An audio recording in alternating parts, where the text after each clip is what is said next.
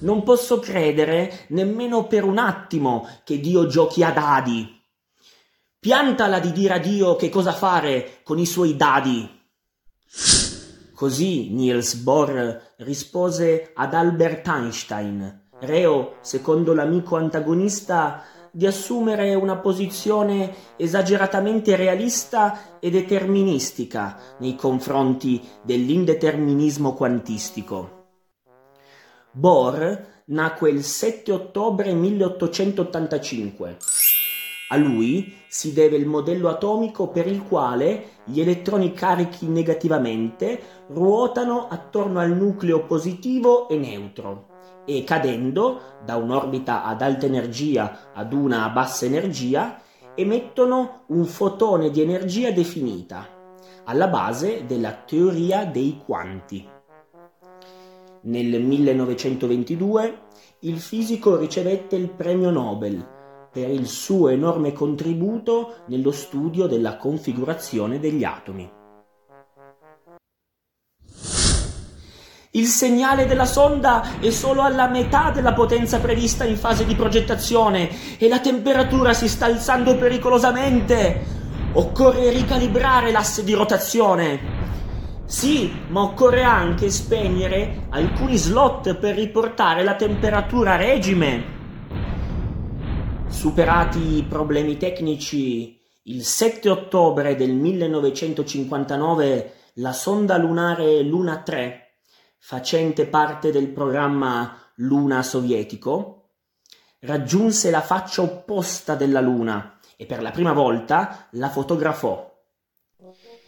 La fotocamera scattò 29 foto nell'arco di 40 minuti, da una distanza di circa 64.000 km dalla Luna corrispondenti al 70% dell'emisfero opposto della stessa, le cui valli, montagne e i cosiddetti mari furono finalmente cartografati.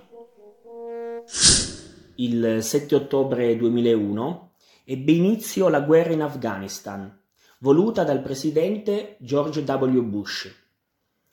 Alle ore 20.45 la flotta aerea statunitense dispiegò un bombardamento aereo lungo il territorio afghano, in chiave antitalebana.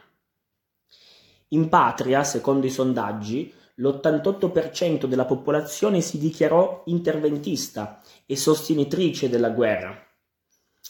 Un 12% si manteneva pacifista e la disapprovava.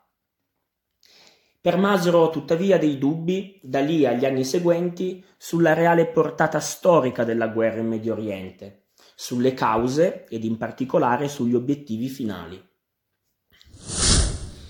Il 7 ottobre 2008 un meteorite impattò la Terra nei pressi del Sudan, a sud dell'Egitto, nel Nord Africa. Le sue dimensioni, prima dell'impatto con la Terra, furono stimate di circa 4 metri, di diametro. Si dice che il piccolo asteroide esplose e si divise in frammenti dopo il contatto con l'atmosfera, ad un'altezza di 37 km. Ben presto iniziarono le loro ricerche, che culminarono con il ritrovamento di 280 di essi, dal peso totale di 3,9 kg. Rimanete sintonizzati per i prossimi episodi della data di oggi.